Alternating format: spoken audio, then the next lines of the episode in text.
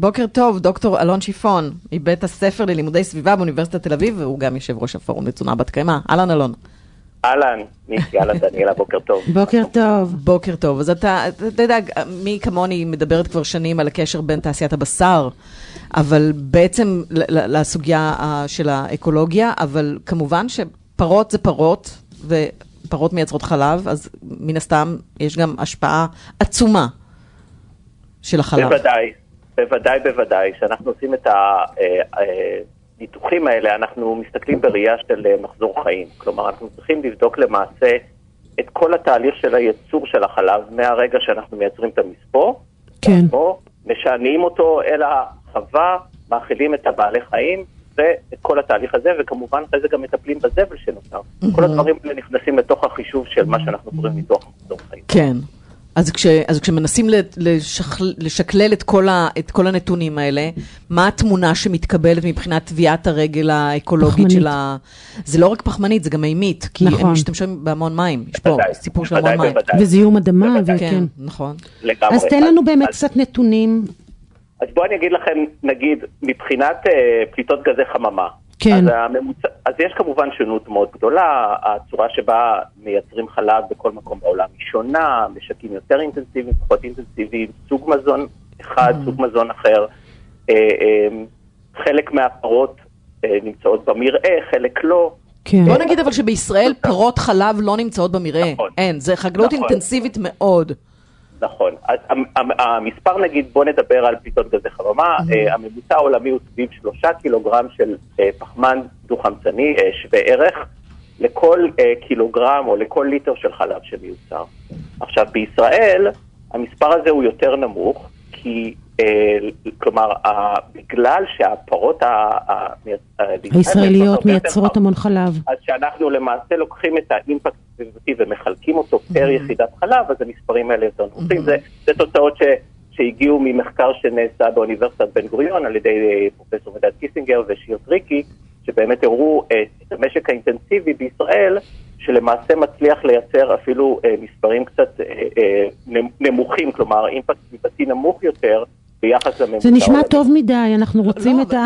אבל זה גם עניין של יחסית, אבל, עדיין זה לא משנה את השורה. התחתונה, מה השורה... אז, אז השורה התחתונה היא שבוודאי, אה, שבהשוואה לתחליפים, בואו נסתכל על התחליפים, הרי אנחנו לא... בדיוק, המספר בדיוק. שלוש קילוגרם לא אומר לאף אחד מכם נכון, כמה זה. הרבה או מעט. נכון. אז ביחס לתחליפים של חלב, נגיד אה, חלב סויה, בוודאי שהמספרים יותר גבוהים. המספרים יותר גבוהים, וגם חשוב להבין שאנחנו, אה, כמו שדיברתם אה, בהקדמה שמקודם, הראייה היא לא רק ראייה של פליטת גזי חממה, אנחנו מסתכלים על כל ראייה של, אה, אה, אה, של אה, מערכות מזון. אני אסביר לכם למה אני מתכוון. כן. במחקרים שלי, לדוגמה, הסתכלתי על מערכת המזון האמריקאית, אנחנו רואים שבממוצע, על כל 100 קלוריות, או 100, נגיד, בוא, בוא ניקח חלבון, 100 גרם חלבון, אה, שאנחנו מאכילים את המשק החלב, אנחנו מקבלים רק 15 אחוז. מדהים. מדהים. כלומר, אנחנו, משקיעים זה- 100 גרם חלבון ומקבלים 15, זה, זה מטורף. נכון. נכון. מה, זה, מה זה אומר למעשה? מה זה למעשה אומר? אז זה אומר למעשה שאנחנו צריכים הרבה מאוד שטחי אה, שטחים בשביל לייצר מספור, בשביל בסוף לקבל כמות קטנה של מזון. יש פה גם השפעות מאוד מאוד גדולות מבחינת ביטחון תזונתי. למה? כי אם היינו לוקחים את אותה מספור ומאכילים אותו לצריכה כן. ישירה, היינו יכולים לייצר הרבה הרבה יותר. וזה גם מזון. הקשר כמובן של התעשייה לרעב, כי יש לנו מעט מאוד משאבים ואנחנו משקיעים אותם בתעשייה בעצם מאוד בזבזנית. יש לך, מכיוון שאנחנו תכף צריכים לסיים, אבל נגיד שלא היינו שותים חלב, אתה יכול לתת לנו איזושהי המחשה מ- מה זה היה עושה ל, ל, ל, להתחממות הגלובלית ולמצב ה, של משבר האקלים. של משבר האקלים, כן? כלומר, מספרים שמה, אם היינו סוגרים ב... כן, סוגרים את הברז, כן.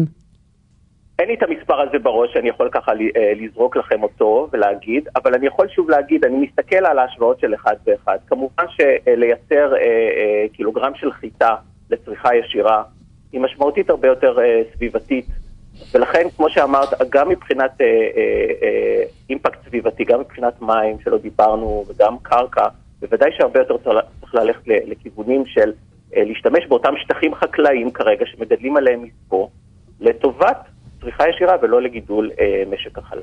כי אנחנו בעצם מקבלים בצורה עקיפה את הקלוריות ובצורה, והרבה פחות. נכון, ואם... ודרך אגב, השיח הזה מאוד מאוד אה, התחזק והתחדד לאור המשבר הנוכחי באוקראינה וברוסיה, עם הפגישה, עם הירידה באספקה של חיטה, אנחנו רואים שבאירופה, לדוגמה, חלק גדול מהחיטה שהם מקבלים מאותם מקורות, הולכים לגידול אה, בעלי חיים. אבל, אבל אתה, חושב, אתה חושב, אלון, אבל שזה יגרום לזה שיתחילו לצמצם חוות של, של חלב ובשר בעקבות המשבר הזה של, ה, של הגרעינים? יש מצב שזה יקרה? או שהם ימצאו איזה פטנט אחר, להאכיל את הפירות בבפלות, כמו שאני יודעת שעושים בארץ. אז כל הזמן יש, תראי, כל הזמן יש אה, כל מיני קולות וכל מיני תפיסות עולם. יש כמובן כוחות שרוצים לשמר את, אה, את תעשיית החלב והייצור של הבשר מכל מיני סיבות שהם. Mm-hmm. אז כמובן מיד יש קולות שאומרים באירופה בואו נתחיל לגדל עוד מספור. נכון? יש מחסור. כן, כן. מצד שני יש אנשים כמובן, ח... קולגות שלי באירופה שאומרים תראו אם נצמצם את הצריכה של בשר וחלב יש לזה גורם מכפיל. בדיוק, נכון? זה ווין ווין.